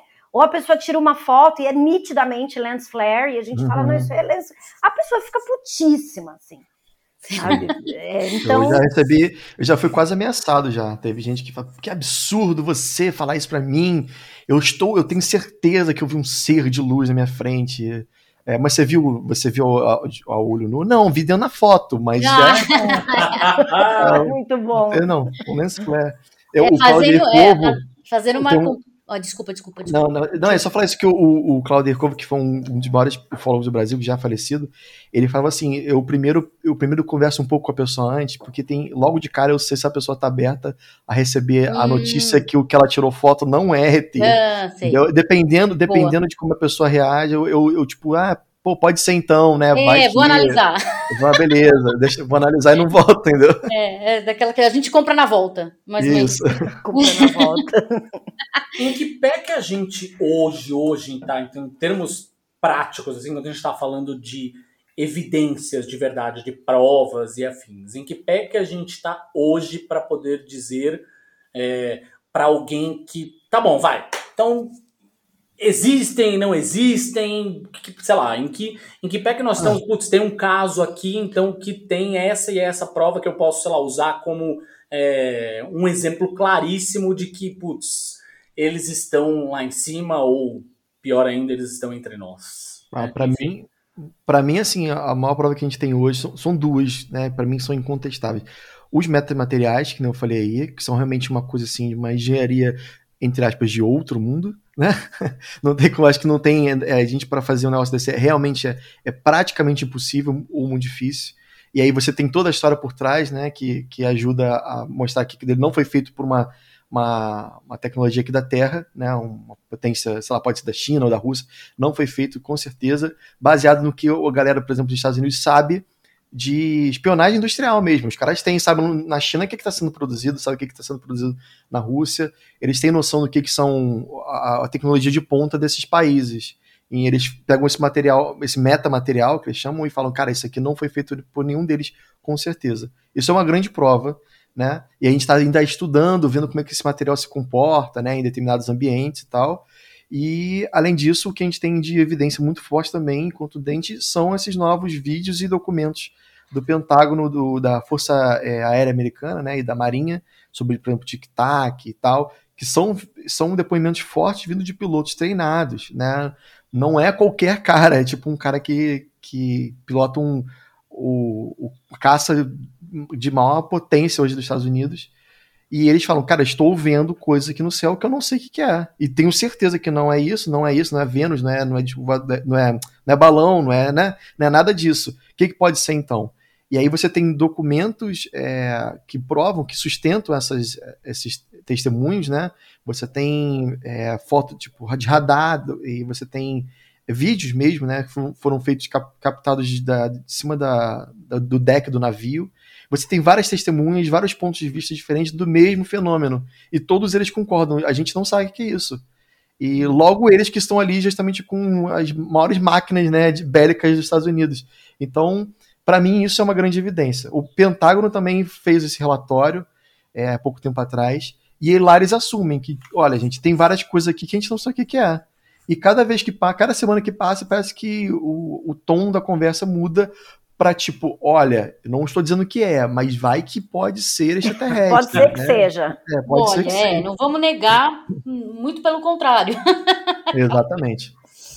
É, e, e, na verdade, muitos governos de, sei lá, acho que a gente pode falar especial de 15 anos para cá, muitos governos, governos não, muitos estados, vamos colocar assim que fica melhor, vêm uh, reconhecendo que não consegue responder certas coisas, ou vem reconhecendo esses, esses fenômenos, né? Então, Assim, acaba que o que os Estados Unidos faz ecoa muito, porque a gente é colônia, a gente continua sendo colônia, uhum. e quando os Estados Unidos fala, a gente fala, nossa, olha lá, falou. É. É. Amém. Mas existem outros estados e outras nações que também reconhecem. Inclusive, tem, eu não vou lembrar agora, mas tem país africano, tem o próprio Canadá, o Chile, o Chile é, Inglaterra. É, a Austrália teve alguma coisa também. Então, assim, tem outros países que, que são menos um, conservadores, vamos colocar dessa forma, Uhum. nesse sentido. Agora, eu acho que tem uma, uma questão aí que acaba, de alguma forma, interferindo nisso tudo, que são estratégias militares mesmo, né? É, eu acho que muitas dessas histórias, elas são para além da própria ufologia, entende? É isso que eu ia perguntar. Eu ia perguntar se a, a estratégia de, de fazer a ufologia ser desacreditada é um projeto. Eu penso que sim. Eu penso que sim, porque tudo isso parte da, da, da construção da, da era contemporânea. Então você pega aí, vamos, assim, eu acho que para a gente entender a ufologia, a gente precisa entender a sociedade que a gente está. E aí a gente precisa entender de onde veio, como é que chegamos aqui. A gente chegou aqui com a separação da ciência e da religião. Começa, a história começa assim. É, a gente chegou aqui com a separação da ciência e da religião, a unificação da religião com a política e a conquista de territórios. Então, é, convencionou-se no mundo ocidental uma determinada forma de crença e para que isso, para que o status quo seja mantido, tudo isso tem que ser mantido da, da, mesma forma, né? Então, se de repente a gente fala muito sobre isso, né? De repente agora acontecer de no meio da Avenida Paulista descer um monte de disco voador com um monte de seres que não são humanos, o que, que vai acontecer? Uhum. A gente tem impacto no mercado financeiro, a gente tem uma crise religiosa gravíssima. Ainda que esses caras sejam super legais, ah, vem aqui só fazer turismo. A questão não é essa, entendeu? A questão não, é a questão outra. É, exatamente. A questão é a estrutura so, da sociedade, né? Do que a sociedade foi construída, onde ela foi construída. Vai abalar a estrutura exatamente. social, né? Todas as crenças. É, rompe, literalmente rompe o tecido social. É, exatamente. Totalmente. Existe um esse establishment muito forte, assim, né? As coisas precisam continuar do jeito que elas são, né? Vamos continuar gastando combustíveis fósseis, uhum. né? Vamos continuar. É isso aí, né? Então. E o capitalismo você... entra, tem grande parte nisso daí, né? Total, né? Aí você vê um negócio desse assim, que, pô, acabaria totalmente. Algumas religiões eu acredito que poderiam acabar, outras até começar, né? É, e assim, mudaria totalmente. Não é uma coisa né? ruim algumas religiões é acabarem, enfim, né? É. Aí... também é ruim, enfim. Eu acho que é mudar muita coisa e as pessoas não, não, não gostam geralmente de mudança, né? É, e você se deparar com, a, com vida é, inteligente vinda de um outro lugar, né? Mostra que a gente não, não, não somos únicos, né? apesar do, da maioria das pessoas de gostarem dessa ideia de que nós somos os únicos perante os olhos de Deus, mas ele mesmo dizer que né, existem muitas moradas na casa do Senhor, é né? Isso. Então, então, assim, eu acho que vai mudar, poderia mudar muita coisa. E também tem um lance da tecnologia, porque, por exemplo, é, Roswell, né? Digamos que a gente fala que supostamente aconteceu e tal, porque a gente não tem a prova definitiva, mas eu acredito realmente que, que deve ter, possa ter acontecido mesmo. E aí você está em posse de uma tecnologia tão absurda né? Você talvez não queira falar para o mundo que você pegou aquilo. É uhum. melhor você guardar, né? Vamos pegar isso aqui, vamos fazer uma engenharia reversa, vamos entender como isso funciona, que isso aqui pode ter, ter uma, tomar uma vantagem é, bélica e tecnológica, sabe? A gente Sim, no é. futuro se confrontar com um inimigo e tal. Então, eu acho que é inicialmente começou dessa maneira. Hoje em dia eles não conseguem mais dizer que eles escondem. É um pouco vergonhoso assim, falar assim, olha, gente, é, a gente mentiu esse tempo todo. Na verdade, a gente sabe de tudo e a gente não quis falar para vocês, né? A galera vai cair em cima, né? O povo vai dizer, pô, por que vocês esconderam? Tem aquela coisa de, ai, não vamos criar pânico também, né? Porque é. existe tudo isso, no pânico. E eu, a minha parte preferida, na verdade, é, é que pode mexer grandemente, pode mexer não, é, é como é que fala? É, é crasso, é claro que vai mexer que mexe com isso, pode mexer grandemente com o brio da humanidade em termos, né, de uma sociedade patriarcal que a gente vive, de que não somos superiores, né? É, tipo, com certeza. E assim, por exemplo, não, é, tem... é, verdade, não só não somos os únicos, mas nós não somos os melhores. É, os, os superiores, exatamente, como e raça você... superior.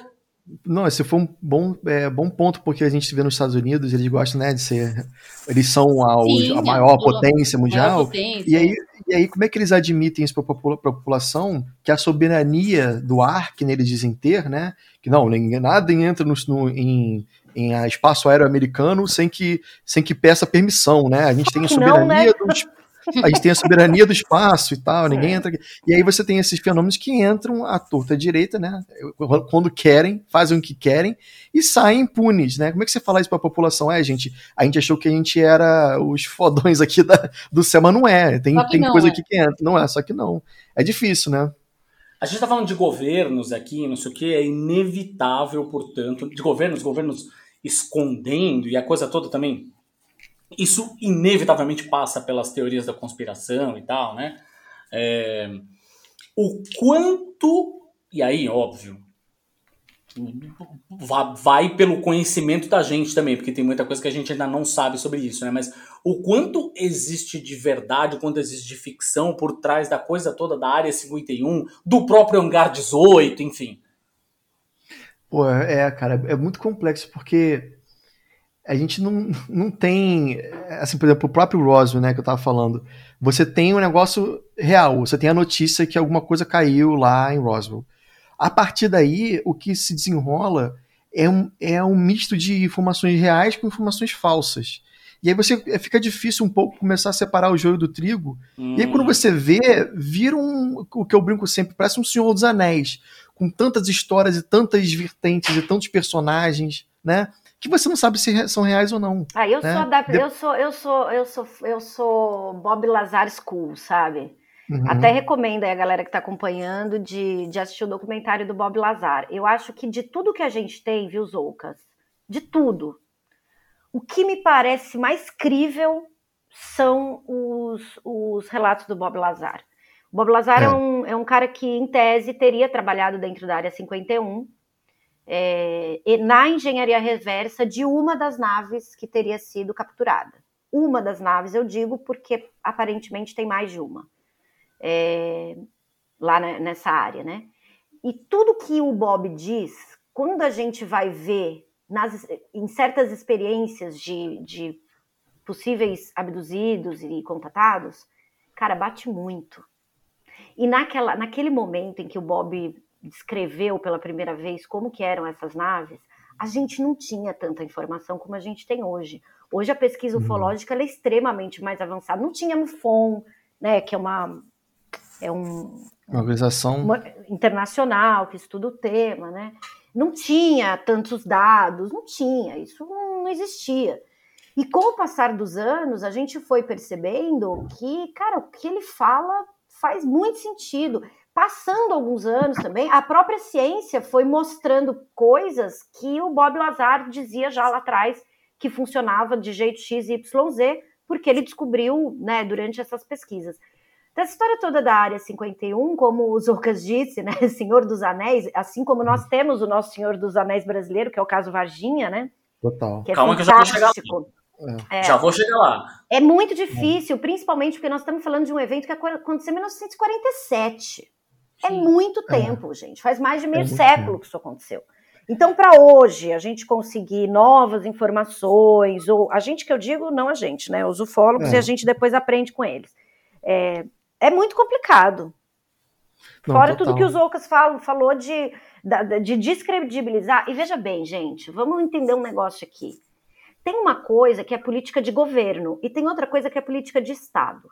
Os Estados Unidos, o Brasil e vários outros países, existe uma política de Estado de encobertamento. Não importa quem vai ganhar a eleição, se é da direita, da esquerda, se é cor-de-rosa, não importa. Hum. Mantém-se aquela linha. É uma política de Estado, normalmente muito alinhada com orientações militares, entendeu? Então, é. a gente sabe que, que, por exemplo, os presidentes é, dos Estados Unidos, eles têm pouquíssimo acesso à informação sobre, sobre ufologia. Sim. O que é visto lá. Quem, quem sabe são os militares, em geral. É, não, tem até recentemente teve um, um, uma coisa que eu vi assim, falando sobre o a, foi a FBI ou a CIA foi pro Brasil fazer uma investigação e não teve ninguém tipo, peraí, o que, que você tá fazendo aqui? Quem são vocês? Como, como, assim? Que investigação é essa? Nada, os caras entraram aqui tranquilos, assim, deram carteirada e fazem o que querem realmente porque eles mandam, né? Agora você falou sobre o Bob Lazar e, cara, esse negócio do, do Elemento 115 é realmente fantástico. é verdade, né? Esse é o, o nome do documentário? Anos... Eu ia perguntar para vocês qual era o nome. Ah, o nome do documentário, o cara, nome. se botar Bob é, Bob Lazar no, na internet você vai conseguir achar. Ah, Tem no Netflix. Bob não Lazar? Acho que tem no é, o nome é- Netflix, né? Bob Lazar, Área 51 e os Discos Voadores, né? Tá. Ele fala, pra mim, assim, uma das, uma das provas mais contundentes é, é- São, na verdade, são duas.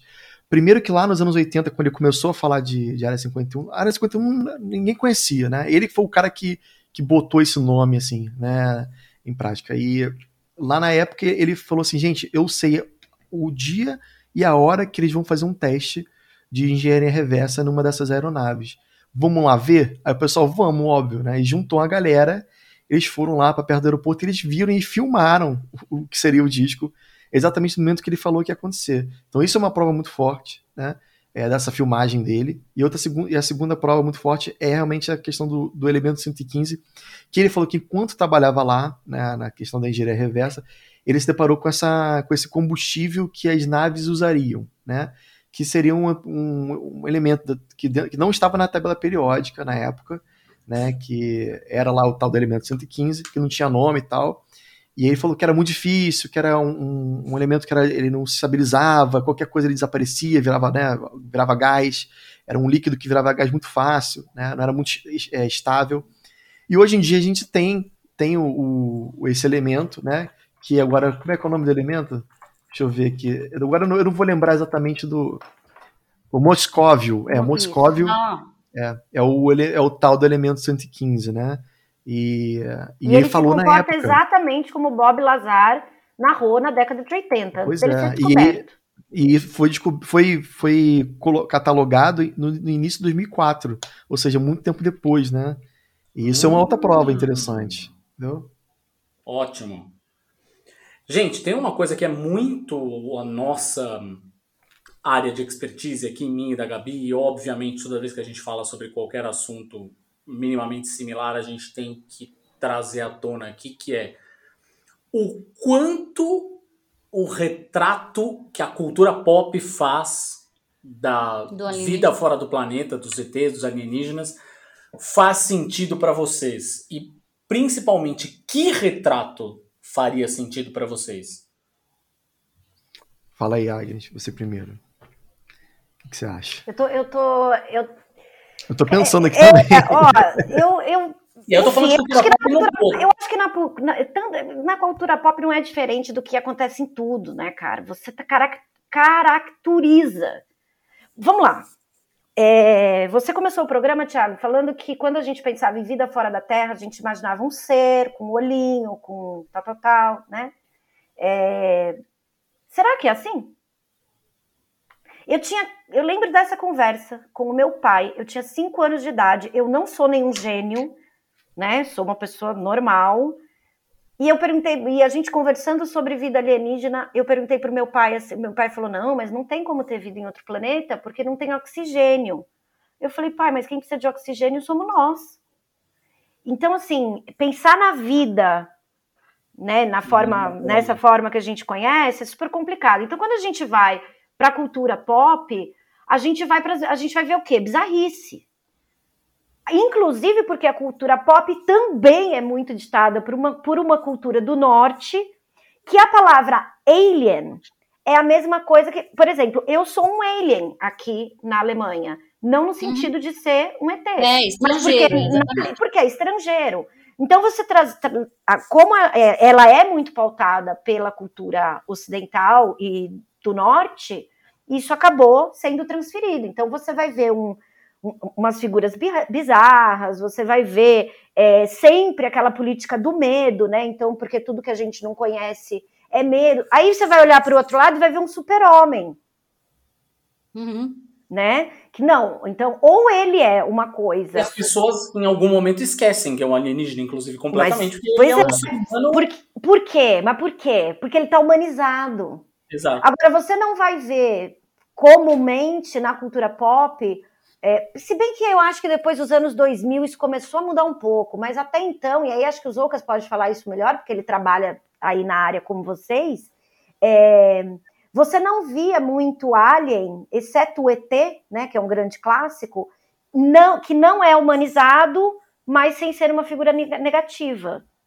Uhum. Né? O Alien, o, o ET, Sim, ali nos ameaça. anos 80, é a primeira vez que a gente viu, Porque até então era essa coisa do, do, do, do Oscar, né? Então traz o pânico e traz o, essa coisa. Eu, eu, eu particularmente acho assim completamente compreensível, mas está muito distante daquilo que eu imagino que seria o ideal de ser retratado, assim, sabe? É. O que você acha, Zoucas? Não, é engraçado, tava, você estava falando, eu tava pensando aqui, é muito louco, né? Porque quando a gente pensa, vou fazer um filme de, de ET, mas não pode ser um ET qualquer, tem que fazer um negócio muito doido. Vou botar assim, é, a, o pé dele é um tentáculo de polvo, e o olho é um olho de cabra, e não sei o que, tem chifre como se fosse de um demônio. Mas tudo que a gente está colocando são elementos que a gente conhece da, Exato, elementos da Terra. humanos, é, humanos. A gente, não, a gente nunca consegue pensar numa coisa que é fora da, da Terra, né? Tipo, é, tem, eu gosto muito. É porque a gente não do... tem referência, né? Pois é. é. O, eu me lembro o... do, do, daquele filme do. Não é o do Quinto Elemento, é o. Aquele outro do menino lá que eu não gosto. Inteligência Artificial. Hum. É, que os ETs, eles eram um ser de luz, um negócio assim, tipo, não tinha forma. Para mim, eu vejo um ET hum. assim, tipo, na minha cabeça, né? Eu, então, eu acho. Por isso um acho deles é assim, eu não sei, talvez também é. não sejam todos iguais. Tem essa, né? Sim, eu gosto muito do Lovecraft, por exemplo, nesse sentido, porque tem um dos contos dele que o, o ser que veio do espaço é a cor azul. É, eu amo esse conto. Inclusive tem um filme, eles fizeram um filme baseado Sim, nesse é muito louco, maravilhoso, né? maravilhoso. Com Nicolas Cage, a cor é. que veio do espaço. Isso mesmo. Exatamente. Então, assim, é bacana você pensar num ET que não é exatamente um ser. Com, é, com uma cor, uma luz, um negócio, né? É, pois é. é, é e, assim, eu, assim, quando a gente começa a estudar os casos, a gente percebe que é, to, tá, todos os casos, assim, estou falando pelos casos brasileiros que eu estudei, sempre tem alguma, um elemento que a gente fica assim, cara, isso poderia estar muito bem num filme, sabe? Podia ser os ETs da, da época dos anos 50, eles, eles apareciam para os humanos da mesma maneira que a gente via no cinema nos anos 50, que é aquele, aquele cara com traje espacial, que desce uma rampinha assim, aí o cara desce, né, o ET desce, olá, vim, me leve ao seu líder, esse tipo de coisa, que é, é totalmente... É, parece que baseado naquele tempo, naquela zeitgeist daquele tempo. Né? É a questão é. é do Orson Welles, da pegadinha do Orson Welles. Exatamente. E aí a gente não sabe, quando a gente pesquisa, a gente reflete tenta filosofar um pouco sobre isso, a gente não sabe até que ponto os, ser, os seres de verdade, os ETs de verdade, eles aparecem pra gente da maneira como a gente imagina que seja hum. esse fenômeno, ou realmente é, o, os filmes que se baseiam se basearam no fenômeno de verdade para fazer aquela estética. Sim, é, a gente não sabe quem, axioma, né? Não... É, quem, quem criou o quê? Quem sabe? criou quem, quem é. É, Ainda então... tem aquela coisa, tipo, eles podem assumir uma forma, inclusive, que seja cognoscível para nós, né? Isso, tipo, ah, eu vou eu... me apresentar para o ser humano para porque para não causar um pânico, porque se eu aparecer agora... como eu sou. Né? Exato. E, e, aí entra, entra na, na teoria que uma das que, que eu mais gosto, que é do Jacques Vallée, que ele acredita que a gente, o que a gente está vendo, é, na verdade, são apenas marionetes. A gente está vendo o bonequinho. Esse uhum. bonequinho é, aparece pra gente dessa maneira que é, na verdade, só uma interface. É um avatar. Um avatar. Um simulacro, né? Pra, tipo um simulacro. É, um avatar. Base, baseado no, no, no, que, no que a gente conhece, né, e tal. Mas o que ele acredita que a inteligência, o, o extraterrestre, na verdade, é a mão que controla esse, essa marionete sim, sim. que tá por trás, entendeu? É, isso é... fica mais fácil de compreender agora, né? com o metaverso fica mais fácil de compreender. Agora que a galera tá falando, não, porque o metaverso, o metaverso vai ser isso que o, o Zuckerberg tá jogando aí, né? Que tipo, você vai ter um avatar que vai viver no mundo virtual e você vai controlar esse avatar. É mais ou menos isso. É assustador. É. É assustador. É. Eu tenho um negócio de inteligência artificial que eu acho interessante, que o cara fala assim, você imagina quando a inteligência artificial chega num ponto tão alto, tão alto, tão alto, que dentro do videogame o, o, o, NPC, né, o bonequinho, ele vai, ele para ele, ele vai estar tá vivo dentro daquele ambiente. A casinha 3D dele é a casinha dele de verdade, entendeu? É, isso é muito doido, você pensar que você está criando, na verdade, um universo, né? Como você deve ter determinado momento da inteligência artificial que você não está criando um jogo, você está criando literalmente um outro universo onde as pessoas daquele universo tenham a vida, entendeu? E raciocinam como nós, humanos. Muito louco, né? Tenho medo.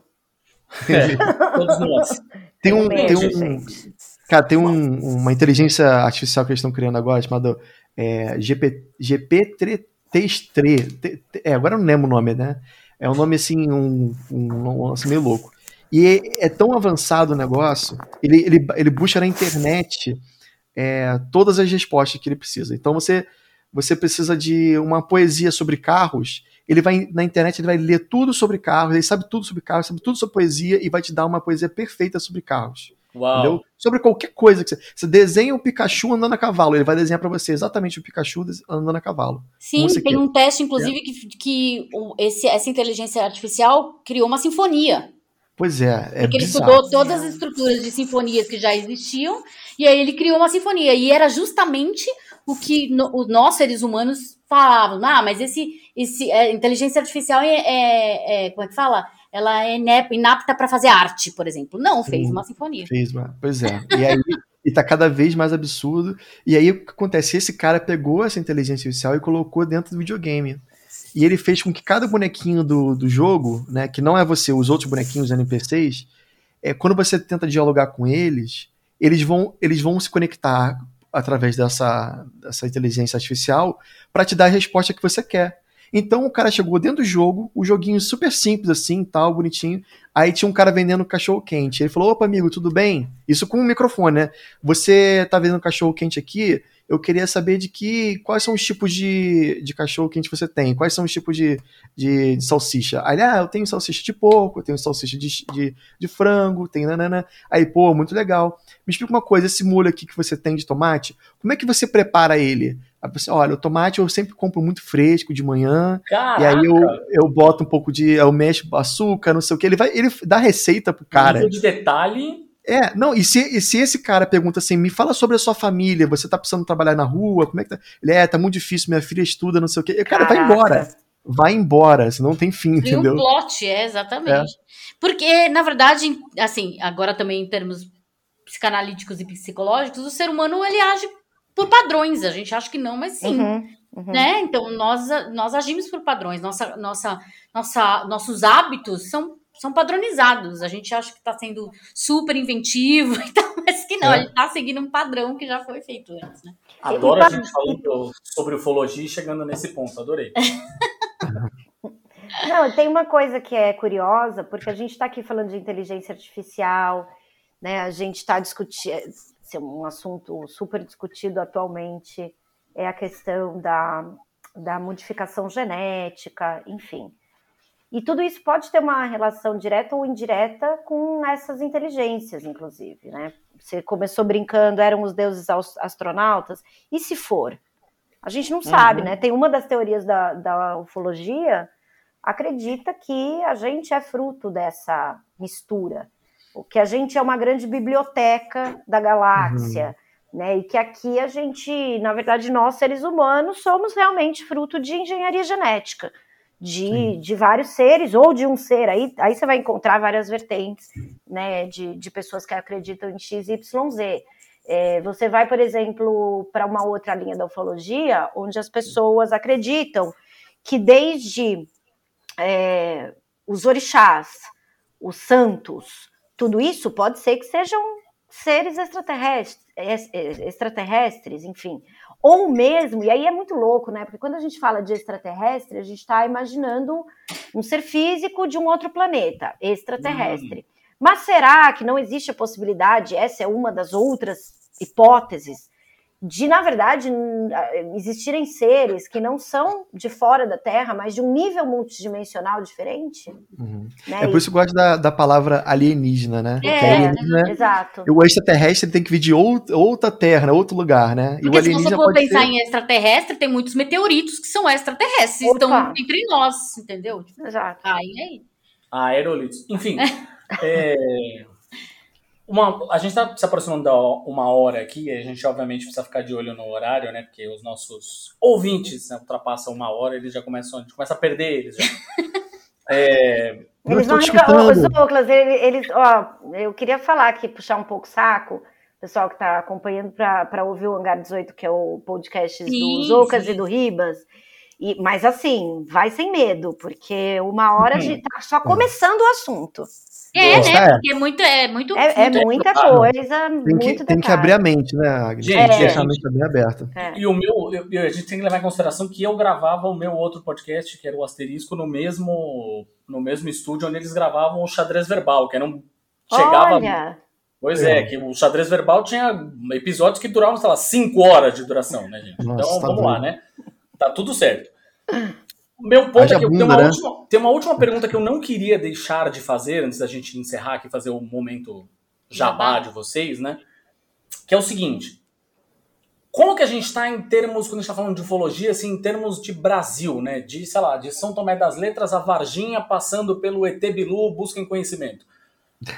Como a gente está, na verdade, né, nessa visão de casos aqui no Brasil e, e- e maturidade. Sim, como da- o brasileiro se da- comporta. Como o brasileiro se comporta com relação à ufologia aqui no Brasil especificamente. Ah, eu vejo que o brasileiro ele tem muito interesse, muito mais que, por exemplo, o Canadá. Os canadenses não têm tanto interesse em ufologia, porque eles acham realmente assim, ah, besteira e tal. O brasileiro, eu não sei se tem muito. eu não- isso, isso assim é uma coisa que eu tô pensando enquanto eu tô falando. Eu não sei se tem muito a ver, por exemplo, que por ser um país mais religioso também.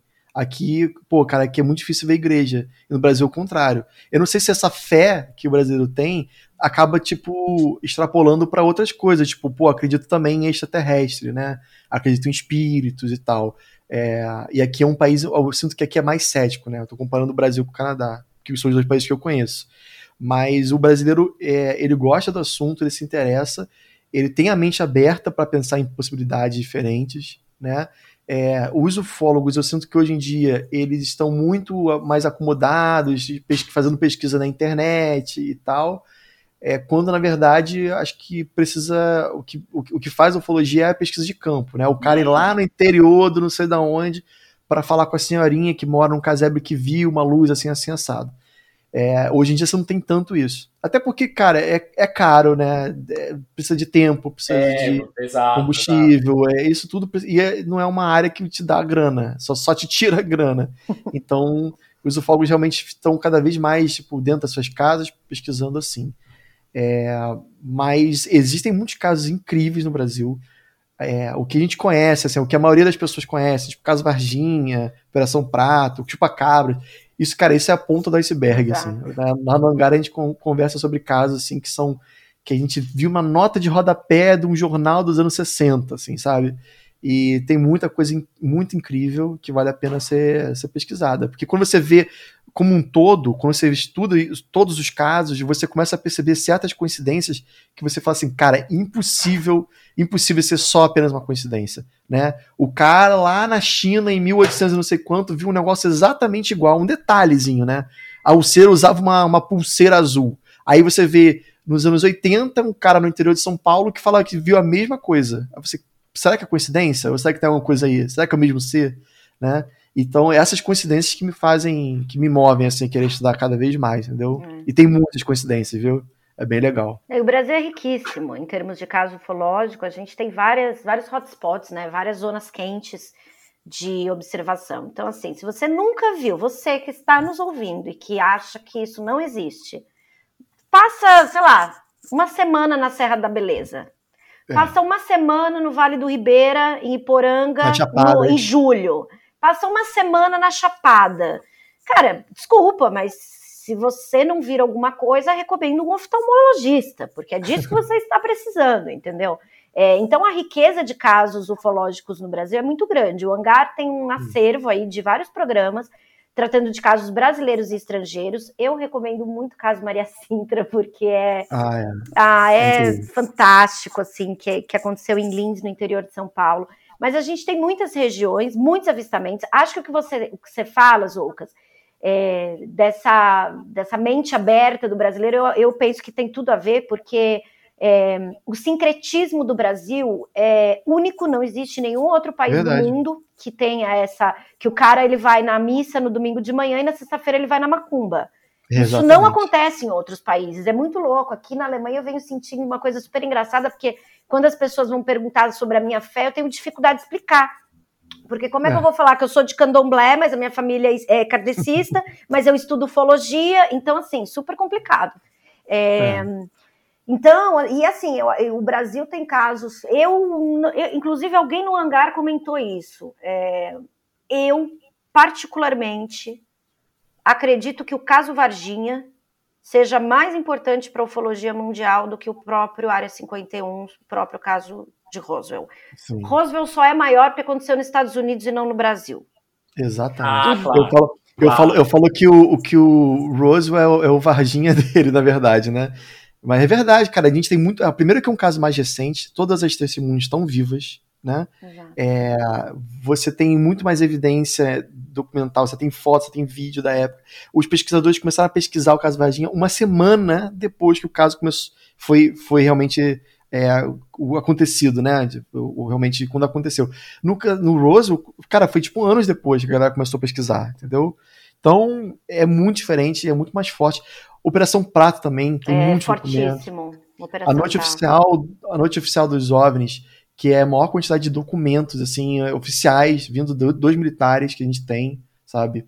Então o Brasil é um celeiro assim de, de casos importantes, documentar, não tipo assim, ah, uma pessoa viu e diz que viu, não, é docu documento, provas reais, hum. né? É, infelizmente a gente não tem a foto nem o vídeo do ET de Varginha, Mas né? a gente sabe que existe Mas... um vídeo. Existe, é, com certeza. sabe que existe um vídeo. E aquela piada que eu fiz no começo do programa, que eu falei, ah, é o anão, casal de anão. É porque os militares, na, na ocasião do, do, de Varginha, é, teve uma situação, eles isolaram um hospital, né, levaram a criatura para um hospital e isolaram esse hospital. E depois, quando eles foram questionados de por que, que eles isolaram o hospital, eles disseram que um casal de anão estava grávido, ia parir ou que as meninas viram um casal de anão ao invés de ver um ET. É, assim, o número de bizarrices eh, com relação não, a esse é. caso é, é, assim, é tão.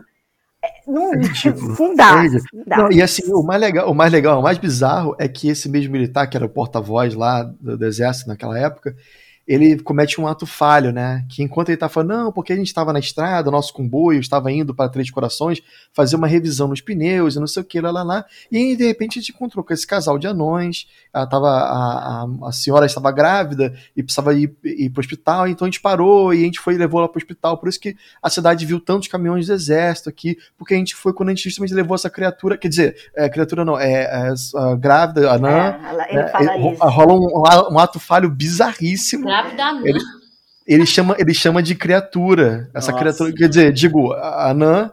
Então, isso para mim é uma evidência, né? Uhum. Mas assim, essa foi uma das desculpas que eles usaram. Eles, eles usaram no total três desculpas diferentes. Eles falaram que, que era casal de anão, depois do inquérito, no final, eles falaram que era o Mudinho, que era um, um, Mudinho, um, um, um senhor que mora, morador local que tinha problemas de. Né, ah, sim, é sempre, o, é sempre o, a pessoa que tem problema. É, exatamente. Maluca, o cara que fica, que é, que é, como é que fala, é ermitão, é sempre assim.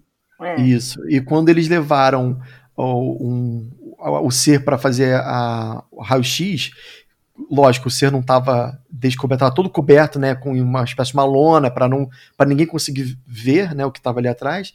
O rapaz, o técnico da, do raio-x, achou um cheiro bizarríssimo, né, um cheiro muito muito forte de amônia e tal. E aí foi falado para ele que não, aquilo ali era um, um ladrão é, que foi enterrado como indigente, que eles estavam tipo pegando e fazendo fazendo exames para saber é, se era realmente o filho de um grande político lá da época da região. Eles tiveram que, tipo, tirar, né, desenterrar o cara para exumar. É, como é que é o nome? Exumar. Exumar, exumar, exumar para fazer esses exames. E por isso o cheiro de podre. É, e aí você pensa, o que, que os militares estão fazendo? Por que, que eles estão fazendo isso, né? Não seria outra é, entidade, mas. Assim, é, pode... Pois é. Então, assim, ele, cada hora ele tem um, uma desculpa diferente para o que era o, o, ET de Varginha. É. Mas, de fato, alguma coisa muito estranha aconteceu lá naquela época. Que bizarro. Gente. Pois é, existem mais mistérios entre os céus e a terra do que sonha a nossa filosofia, já diria o Barba. Mais mistérios entre o Planalto e a gente, né? Que, Também. Enfim. especialmente gente, agora. É. é. Especialmente agora, enfim. É, gente, queria agradecer demais a presença de vocês. A gente é, é, o tipo de coisa que acho que rende muitos outros programas para muitos outros assuntos. É, queria pedir para vocês fazerem, obviamente, aquele momento jabá, né? Enfim, que, quem, evidentemente, quer, se interessa, é claro, putz, onde encontra, é, nas redes sociais, como seguir, novidades e tal. Enfim, é, para saber, para ouvir o programa, por exemplo, Zocas, para ouvir o Hangar 18, onde, quando, como é que as pessoas fazem para te, te encontrar? Beleza. Ah, cara, a gente publica toda quinta-feira, mas é muito fácil você é, encontrar a gente, só jogar aí no Google Hangar 18 Podcast. Se botar Hangar 18, você vai encontrar a música do Megadeth. Então bota, bota Hangar 18 Podcast. E você encontra a gente também em todas as plataformas agregadoras de podcast, né? O Deezer, Spotify, Google Podcast, Apple, enfim. É, no, na, no Instagram também a gente está muito forte lá, a gente sempre posta muita coisa, que também é Hangar 18. Mas se você quiser bater um papo direto comigo, me adiciona lá no Instagram no meu pessoal, que é o Zoucas, né? Eu tô sempre conversando com o pessoal também sobre tudo e mais um pouco. Boa. Agnes, e você? Bom, eu, eu também quero recomendar o Hangar, porque eu ouço todos os episódios e eu acho que é o melhor conteúdo de, de casuística que a gente tem no Brasil hoje e talvez um dos melhores do mundo, porque realmente é muito bacana o conteúdo que eles trazem. Quero Obrigado. falar para vocês que quem gosta de ufologia, em especial mais pro, embora seja um grupo que trata da ufologia é, casuística, espiritualista e também científica, tem uma inclinação maior porque os membros do grupo gostam mais do lado mais espiritualista da ufologia, mas também tem muita casuística. Segue no Instagram Ufologia Integral Brasil, eu sou membro lá. É, e tem um grupo de WhatsApp, tem o site ufologiaintegralbrasil.com.br se vocês olharem lá no site, vocês vão ver como entrar em contato e que se quiserem fazer parte do grupo de WhatsApp, por ali vocês conseguem também. É, e, e, agora Jabá Puro também, né? É, eu e o, e o Boaventura, que é um grande ufólogo brasileiro, a gente está começando a preparar aí para 2023 um livro sobre os casos no, em Iporanga, no Vale do Ribeira.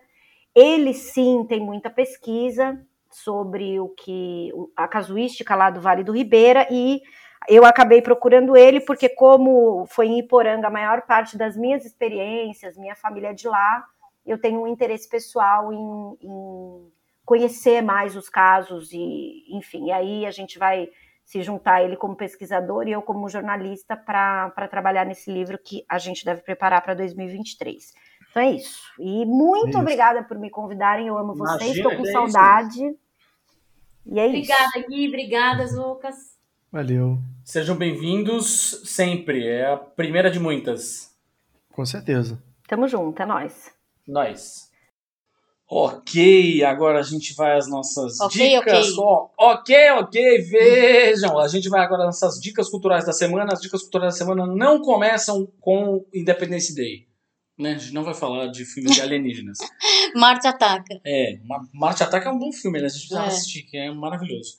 Enfim, filme. Aí, o primeiro filme. Sim, a gente vai, vai falar sobre o brasileiro, o filme brasileiro que tá abalando as estruturas da Netflix aí, que é Os Sete Prisioneiros, que é com o Rodrigo Santoro, com o Christian Malheiros, Christian Malheiros que é um... Família 03! Cristian Malheiros, que como você sabe já, já veio de Santos, né? Então o Thiago já, já deixou o bairrismo dele aí bem, é, como é que fala? Bem a, a, a tona. E aí também, e o Christian Malheiros, cara, ele foi, ele veio, na verdade, ele foi, ele foi revelado com o seriado Sintonia, também na Netflix. Ele é um monstro, esse moleque, cara, ele é muito bom, ele é um ator muito bom. Então, se você puder, assista os Sete Prisioneiros, que é sobre as estruturas trabalhistas aqui no Brasil. A gente não vai dar spoiler sobre o filme. É, falar mais do que isso é, é uma bosta. Assim, mas, assim, eu, depois, depois que acabou o filme, eu fiquei mal. Vou te dizer, que eu fiquei bem mal. Eu fiquei me sentindo uma bosta, né? Mas fala sobre um monte de coisa. Rodrigo Santoro, pra variar, tá sensacional. E, assim, ele deixa todo aquele carisma dele de lado. Nossa, tá... se você tá acostumado ao Rodrigo é. Santoro galã, esquece. Gente, ele tá execrável nesse filme, execrável, execrável. E nojento, você fica com raiva dele no final das contas. Mas assista Os Sete Prisioneiros, tá no Netflix. E assista assim com, com coragem, porque é, é um soco no estômago. Bom, Aí, como série, a gente tem aqui uma série que tava todo mundo falando super bem, e aí eu resolvi dar uma chance. Tava, tava, já tinha visto o trailer, tinha achado animal. É, resolvi dar uma chance e, meu, me apaixonei. Ainda não terminei de ver, tô vendo aos pouquinhos, justamente para ir aproveitando aos pouquinhos. Que é Arcane, que é a série animada inspirada no, na ambientação do League of Legends, é, o popular LoLzinho. Na verdade, o que é engraçado com relação ao League of Legends é que eu gosto de tudo relacionado a League of Legends, menos o jogo. Ou seja, Eu tô de- vendo essa, eu tô vendo essa, essa mesma, essa mesma, esse mesmo comentário sendo feito por um monte de shit. Pois é. Os gibi, os gibis que eles lançaram pela Marvel são muito legais. É, as bandas que tem dentro do jogo, as bandas virtuais que eles Nossa, muito lançaram. legais. Enfim, tem uma, tem uma banda de K-pop, tem o Pentakill, que é a banda de metal, e não sei o que. Tem um monte de coisas que são muito legais. O jogo, é, eu, por questões pessoais, joguei algumas vezes, né? Enfim, por questões profissionais e pessoais, na verdade, joguei algumas vezes, não me interessou muito, enfim. O jogo em si, mas também não sou uma pessoa muito dos videogames, então, whatever. Mas o, o, a série é muito legal, assim, muito legal. A história é muito legal, uma coisa de conflito de classes também, muito foda.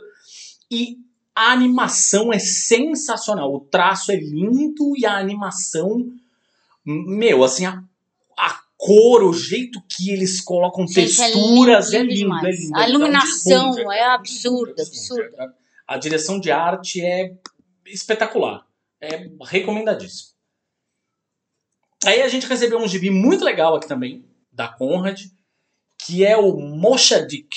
Moshadek. Moshadik, que é a lenda da baleia branca. Não sei se vocês sabem, é, o Herman Melville, homem que escreveu Moby Dick, é, ele se inspirou em muitos, em muitos, muitos trabalhos diferentes, em muitas fontes diferentes para escrever Moby Dick. E uma delas foi justamente uma história chilena, real, sobre uma grande baleia branca que apareceu na costa aqui da América do Sul. E que tem a ver com o povo Mapuche, que é um povo indígena chileno. Os Mapuche. É, e assim, é basicamente uma história que reúne ficção e realidade, ou seja, o Francisco Ortega, que é o roteirista, né? O desenho do Gonzalo Martins é lindo, mas a- é, acho que uma coisa muito legal é, é ler a história e ler principalmente os apêndices que a história tem, porque conforme o Francisco Ortega vai contando um pouco de onde ele se baseou, é muito legal se você entendendo os, os pequenos pormenores, assim, né? É, a- a história de uma revista, onde ele leu numa revista uma matéria a respeito de uma uma lenda sobre o próprio povo dele que ele mal imaginava, assim, sabe? É muito legal. É, e aí ele conta justamente a história de um moleque branco rico de uma família tradicional de baleeiros que tem contato com um moleque é, de origem indígena e que depois ele vai parar justamente na, na, num lugar onde estão as raízes de fato desse garoto indígena é, no Chile, que é fica basicamente de frente para a costa onde tiveram os primeiros avistamentos dessa baleia, que na verdade tem toda uma, uma um simbolismo, uma mitologia em volta dessa baleia a respeito dela ser uma, uma criatura mágica que leva os espíritos dos mortos para uma outra. Na Tem verdade, todo um. Tem todo um a baleia existe de fato e ela é caçada de fato, mas tem toda uma mitologia em volta dela ser uma criatura que, que é representa os espíritos dos mais velhos e que leva os espíritos dos mortos para o outro lado da vida e tal. É muito legal. O gibi é muito legal. Assim, se você está esperando ler uma coisa que é Moby Dick, não, não é Moby Dick, é outra coisa, completamente diferente. Mas eu entendo onde está a inspiração do Herman Melville aí nesse sentido. E aí, por último, disco essa aqui foi uma coisa que a gente leu no Tenho Mais Discos Que Amigos. Eu falei, hum, interessante, vou atrás. E aí escutamos dia desses, o disco é o disco do Cabocage. Nossa, Cabocage- muito bom, muito bom. Eles acabaram de lançar um disco, o disco de mesmo nome, a banda chama Cabocage, o disco tem o mesmo nome, que eles se definem como, adorei a definição, é um encontro performance musical.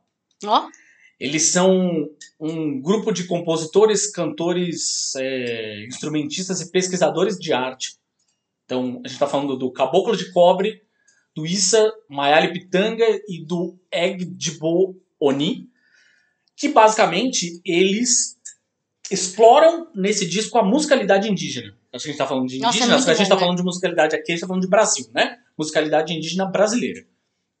É, que, obviamente, deu origem a muitos ritmos nordestinos.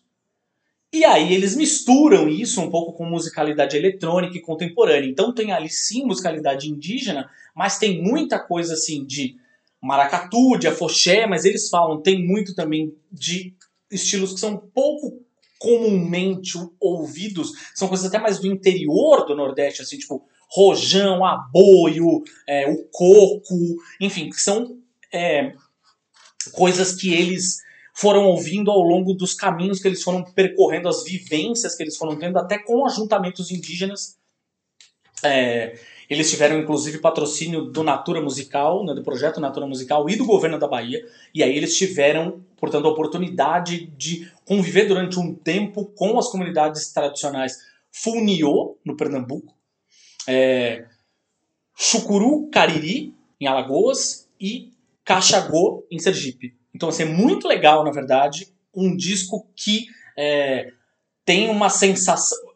É, é, muito bacana porque, assim, a gente tá. Por exemplo, quando a gente fala, sei lá, de um mundo do livre S.A., de um Chico Science Nação Zumbi, é, que recuperam essas tradições e, e trazem uma musicalidade é, mais moderna, né, para essas. É, para esses ritmos mais tradicionais ali do, do de, da música pernambucana, por exemplo, o maracatu e tal.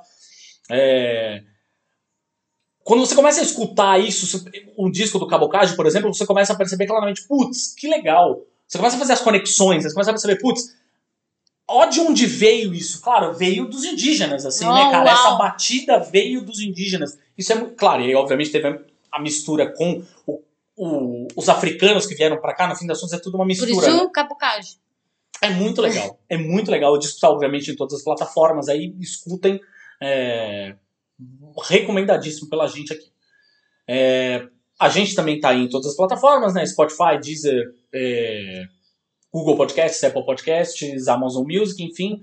Escuta nós, segue nós, assina nosso feed. Assina nós, É, se você quiser. chora também- por nós, não, não chora por eles. Tamo, é, por favor, principalmente por eles que têm nome de bicicleta. É, imagina se pega no olho.com.br, se você quiser acessar direto. É, nas redes sociais, Facebook, Twitter, Instagram. No nosso Instagram, no link da bio, tem lá um linkzinho do Linktree que você tem todos os feeds possíveis para você escutar gente. Então, meu, se você de repente gosta de ouvir em lugares diferentes, assim, tipo o Castbox da vida tal, meu, tamo lá também. É, na semana que esse episódio está entrando no ar, entra no ar mais um episódio do Imaginas Pega no Ouvido, que é o nosso outro podcast sobre paixões musicais. Mais uma entrevista é, com um entrevistado falando das suas bandas do coração, dos shows inesquecíveis, dos discos que ele guarda com carinho. É, E acho que é isso, né? É isso. É, Em breve a gente vai gravar o último.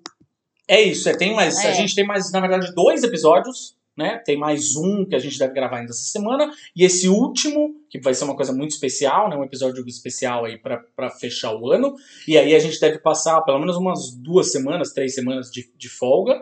É, mas a gente vai avisar vocês aqui bonitinho. Vamos deixar vários recadinhos para você continuar maratonando o programa, indicando para todo mundo, dando muito play aí, porque a gente merece, a gente é legal.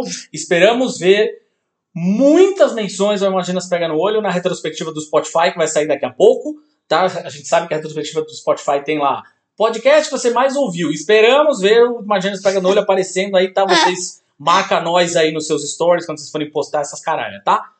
É isso, gente. Um Boa semana pra beijo. vocês e vocês se cuidam. Tchau! Imagina se pega no olho!